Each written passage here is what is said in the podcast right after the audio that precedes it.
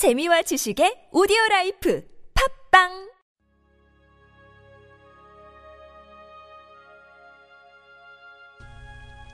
주님은 나의 최고봉, 나의 희생 제물은 살아 있습니까? 창세기 22장 9절 말씀. 이에 아브라함이 그곳에 제단을 쌓고 그의 아들 이삭을 결박하여 하나님께서 마지막까지 우리에게 원하시는 것이 죽음의 희생이라고 생각하십니까? 그렇지 않습니다. 하나님은 죽음을 통한 희생으로서 우리가 예수님께서 하신 일을 할 수 있도록 만들기 원하십니다. 곧 우리의 삶이 희생 제물이 되는 것입니다. 제가 주와 함께 죽는 자리까지 가겠나이다. 그것이 아니라 제가 주님과 함께 죽어 제 삶이 하나님께 드려지는 희생 제물이 되게 하겠나이다. 라는 것입니다. 하나님이 우리에게 원하시는 것은 우리가 모든 것을 포기하는 것이라고 생각하기 쉽습니다.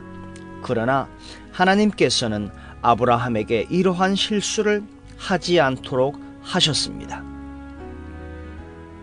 이와 같은 훈련이 우리의 삶 가운데서도 진행됩니다. 주님은 어느 곳에서도 모든 것을 버리기 위해 포기하라고 말씀하지 않으십니다. 가장 가치 있는 단 한 가지, 곧 주님과 함께하는 삶을 위해 모든 것을 포기하라는 것입니다. 이는 이러한 삶을 방해하는 모든 것을 포기하는 것을 의미합니다. 주 예수 그리스도의 죽음과 일체가 됨으로써 다른 모든 것들을 포기하면 우리는 하나님과의 바른 관계 속에서 우리의 삶을 주님께 산 제사로 드리게 됩니다. 죽음을 위해 당신의 삶을 죽게 드리는 것은 아무 가치가 없습니다. 하나님이 원하시는 것은 당신의 산 제사입니다.